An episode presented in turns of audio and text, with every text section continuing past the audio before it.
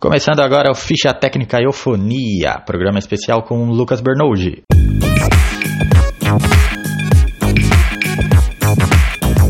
Este aqui é o primeiro programa Ficha Técnica do Eufonia Brasileira. Você que ainda não nos segue na sua plataforma preferida de podcasts, já siga aí, nos siga também no Instagram, Instagram, arroba Eufonia Brasileira. Bom, hoje vamos falar sobre o terceiro disco de estúdio do Lucas Bernoldi, se chama Muito Demais e tem é, influências diversas, desde Tom Zé, Mutantes até Itamar Assunção. Bom, é um disco muito colorido de muitas é, nuances musicais. E o Lucas já vai começar aqui respondendo justamente sobre essa estética do álbum. Bom, Lucas, de Lucas para Lucas, eu sou o Lucas Lima. É, primeiramente, esse disco tem uma estética muito interessante. É, tem uma, muita ironia, crônicas, muito soul, né, coros de vocais. Como que foi trabalhar essa estética né, desse álbum e qual é o conceito central dele, né? Qual é a espinha dorsal deste disco? Saudações, Lucas. Um salve a todos os ouvintes. É uma alegria poder estar aqui. O disco, ele vem com esse com essa pegada mais espontânea, mais solarzona, assim, mais expansiva, é, criativa no esquema dos arranjos. É um disco que eu compus muito próximo com o trabalho de produzir, né? Então algumas eu já compus trabalhando no computador, arranjos e coisas desse desse naipe, né? Então com as com alguns timbres já encaminhado, algumas coisas assim. Mas tudo buscando ser muito espontâneo. Então é um disco que eu consigo olhar e me ver nele. É uma coisa solar. Depois do prateado, né, que é completamente noturno, é completamente denso algumas coisas, algumas líricas. Ele vem com o, o sol, o sol da manhã do Silverman. Depois do outro disco que deixou de bandeja ali o Bright Inside, né? Um, um fio de luz ali atravessando as, as gotas da chuva. Ele vem de, um, de uma manhã de sol mesmo, assim. E passeia. Tem muitas referências de diversas de coro, referência do, do velho Itamar Assunção, é, alguma coisa do Sérgio Sampaio, enfim, referência, pô, é tanta coisa que a gente escuta que, que às vezes é difícil catalogar assim o disco, né? Porém, eu acho que é esse. O conceito dele é um sol brilhante. Bom, a primeira faixa aqui é Silverman e fala sobre Lucas Silverman, que parece ser um rapaz muito, muito, muito sonhador, né? É, além disso, além dessa, é, dessa característica sonhadora, quem é o Lucas Silverman? E ser sonhador nos dias de hoje, né? Em pleno 2020 ainda é algo saudável? Eu vou começar respondendo se ser sonhador ainda é algo saudável. Eu acredito que sim, porque sem sonho não tem novas possibilidades de realidade, né? Eu acho que o Siddhartha Ribeiro vem falando muito sobre isso. Ele naquele livro recém-publicado pela Companhia das Letras, O Oráculo da Noite, eu vi ele, essa visão dele sobre o sonho como um simulador de realidades então é evidente que a gente precisa mesmo é sonhar e precisa acreditar no, num, numa renovação, numa possibilidade além dessa coisa catastrófica que se apresenta nas televisões e, na, e nas ruas, né? Gente morrendo, gente sendo assassinada ainda por opção sexual, é, questão de, de, de cor de pele, né? Então, cara, a gente poder sonhar é, é, é muito maluco, né? É uma possibilidade de reinventar um mundo. Eu acho que a gente está muito mais, o sonho está muito mais ligado à prática do que meramente um sonho e a utopia. Eu acho que a utopia ela é saudável para a gente se superar a cada dia, mas a gente faz isso na prática, né? Então, Silverman é um camarada, Lucas Silverman, que me veio através de uma menina, uma garota, uma criança, que estava brincando e me, tinha me conhecido há pouco tempo. A gente estava num camping, ela era de uma família hippie, né? Pode-se dizer assim, que foi a, a Mitali. Eles estavam instalados, o pai e a mãe dela estavam instalados ali, a Mídia e o Fábio, na praia do Prumirim, em Ubatuba. E ali ela estava brincando com uma bruxinha chamada Glace, aquelas bruxinhas de Durepox, né? E ela falou que a Glace contou para ela que, que eu ia me chamar Lucas Silverman, ia ter uma banda e ia tocar na televisão, né? Então, na faixa até fala, né? A menina me falou Silverman sonhando com o sol da manhã, né? Então eu acho que ela estava de fato colocando ali na realidade dela esse sonho. Então ela estava brincando com a boneca e simplesmente me solta essa pérola, né? Que, enfim, eu já tô nessa caminhada desde 2014 de publicar discos, né, de maneira independente. E, e a Medium até falou, depois eu, eu tenho CDs físicos, né, então eu dei os meus CDs, Sombras Coloridas, o Prateado, e o Cigarra, que eu tenho com a banda Cigarra, né? E ela falou, pô, irmão, até arrepiei aqui e tal. E é isso, porque já estava na caminhada e a, e a, criança só possibilitou ali uma, uma imagem, né? Essa imagem do artista mesmo que vai com a banda, o band leader, né? Vai na, na frente da, das câmeras e brilha, né? E, cara, sonhar é algo saudável, sem dúvida. Então, pensando nessa, nesse jeito, né? O que, que um sonho não pode transformar né, na sua vida? Menina me falou, menina me falou, Silverman,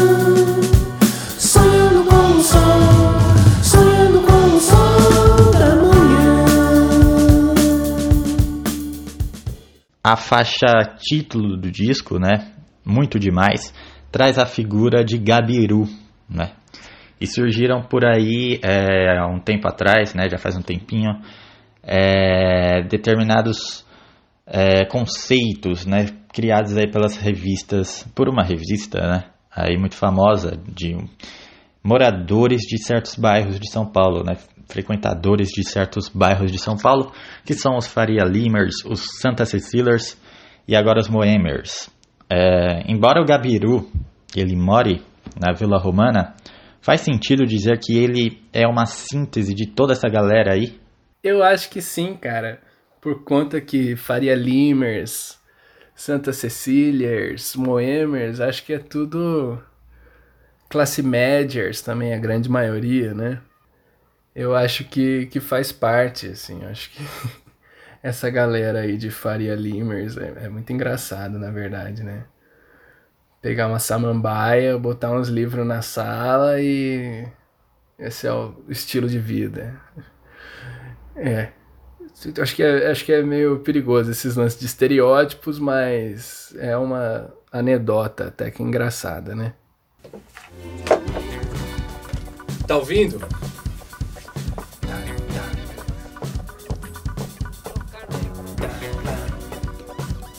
Pegada, bem swing, mas é um swing com veneno. Assim. Bom, Lucas, esse é o primeiro disco em que você assina totalmente a produção musical, né? Por que, que agora era a hora de você colocar-se à frente disso, né? Colocar essa assinatura no seu trabalho. É, por que, que a hora era agora? Era a hora por conta de que eu já estava trabalhando com produção musical e já tinha produzido discos de amigos, né? Então estava trabalhando no disco do Muri e tinha lançado o disco do Teteco dos Anjos chamado Mesmo, um compositor de Taubaté. E na hora de me colocar em frente a isso foi foi assim. Eu sempre compus e agora eu acho que eu peguei mais as rédeas dos arranjos por dominar as ferramentas de, de áudio, né? Consideravelmente ali deu para deu para brincar.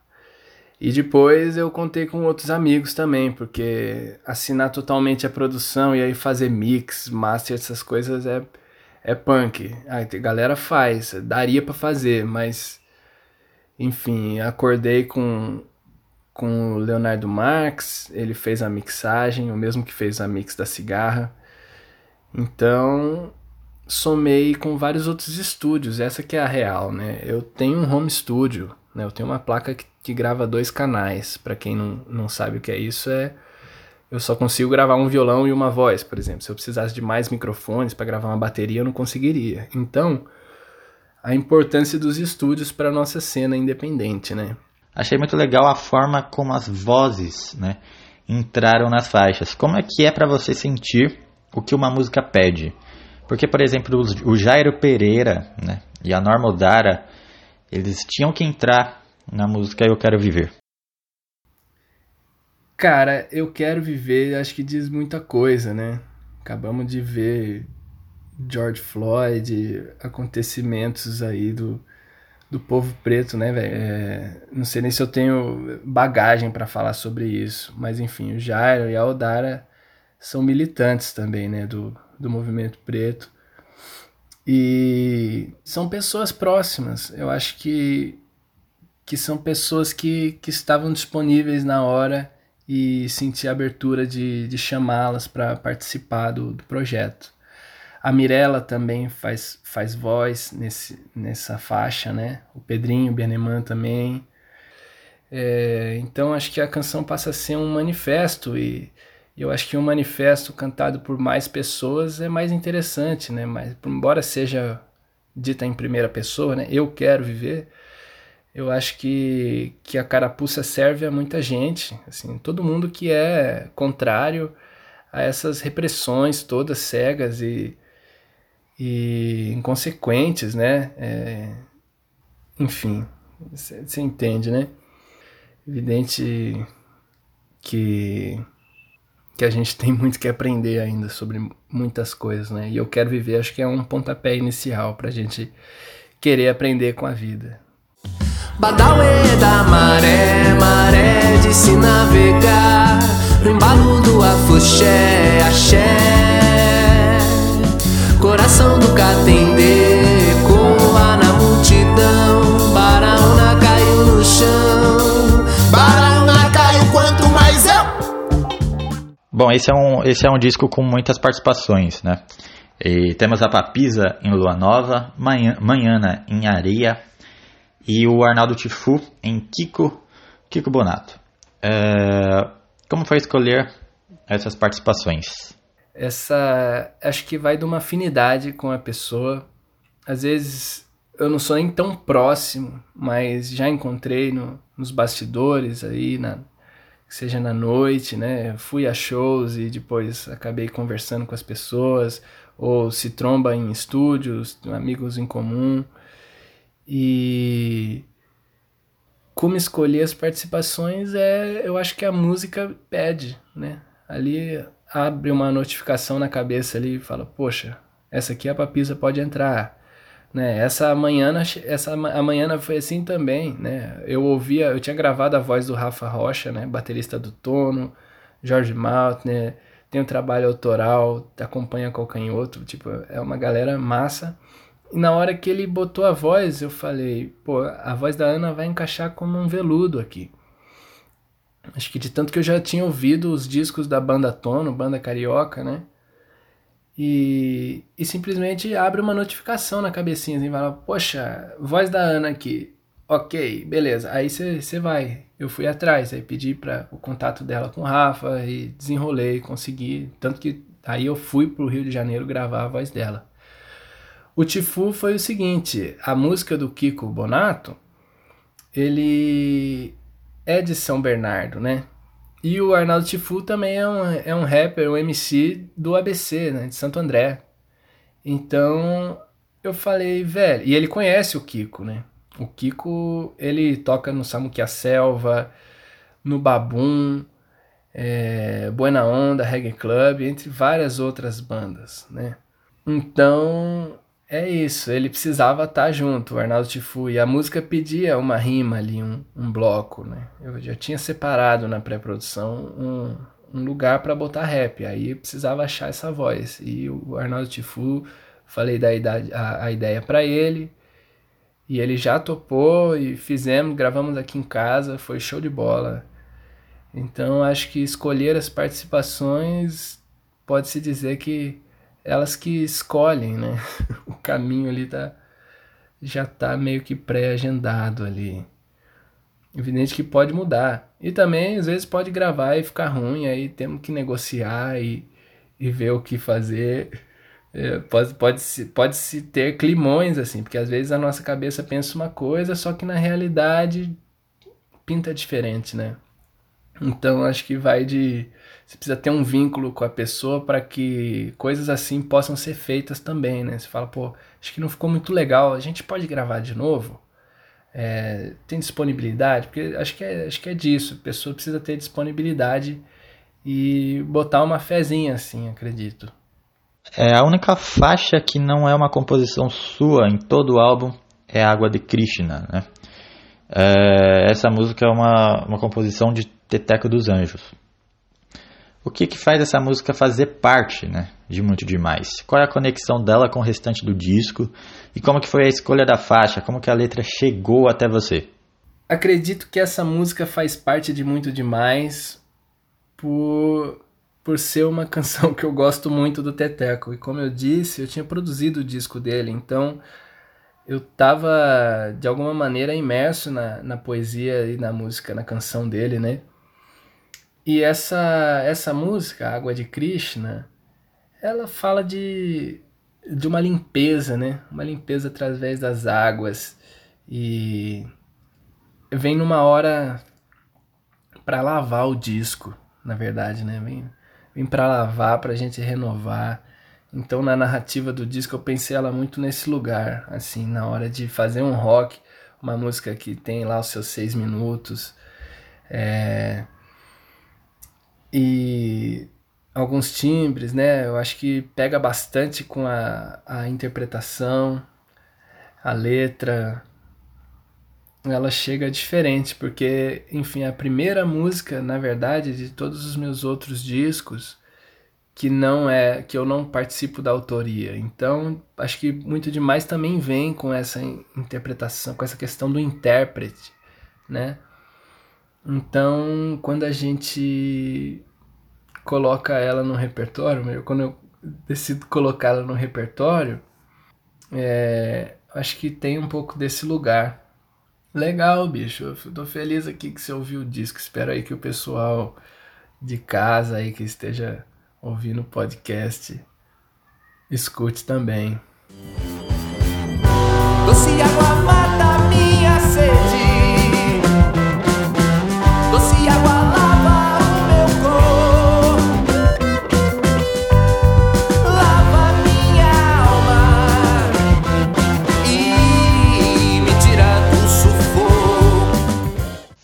o Kiko Bonato, além de fazer um solo magistral de saxofone na música Muito Demais, que é a faixa título do disco, ganhou uma música né, com participação do Arnaldo Tifu.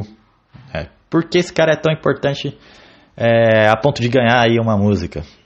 Digo o seguinte, eu andei ouvindo aqui o Eufonia Brasileira e vi uma, uma um depoimento do Rashid falando que ele se considera um operário da música, né?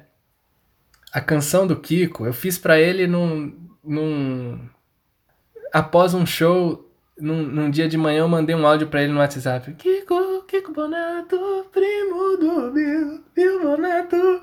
E aí ele achou mal barato e ficou legal o groovezinho. Depois eu peguei para produzir. Mas voltando, a história, a narrativa se passa em São Bernardo, né? E São Bernardo, o ABC em si, é um berço operário, né? Então, e o Kiko, ele é o operário da música, entendeu? O cara tem 800 bandas e vai, ensaia, fecha, fecha mesmo assim com o rolê da, do Independente. Um cara ponta firme, sensível, compositor, arranjador. tá pro play, assim, tá pra troca real do que eu acho que, que pinta aqui na, no nosso cenário de São Paulo.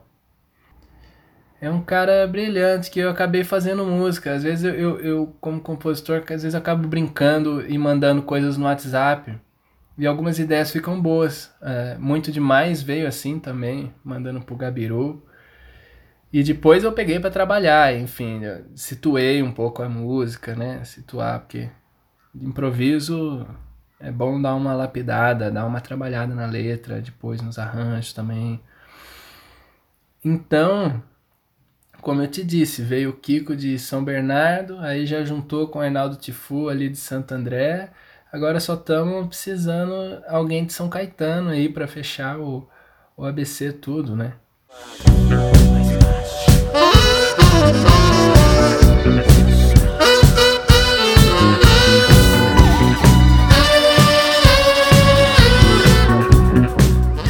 Bom, finalizando aqui o nosso papo, é, e já pegando essa conexão com o título do disco, o que, que é muito demais para você? Muito demais é essa troca que a gente está fazendo aqui, de eu poder contar um pouquinho desse disco, de você ter ouvido, para mim é uma grande honra.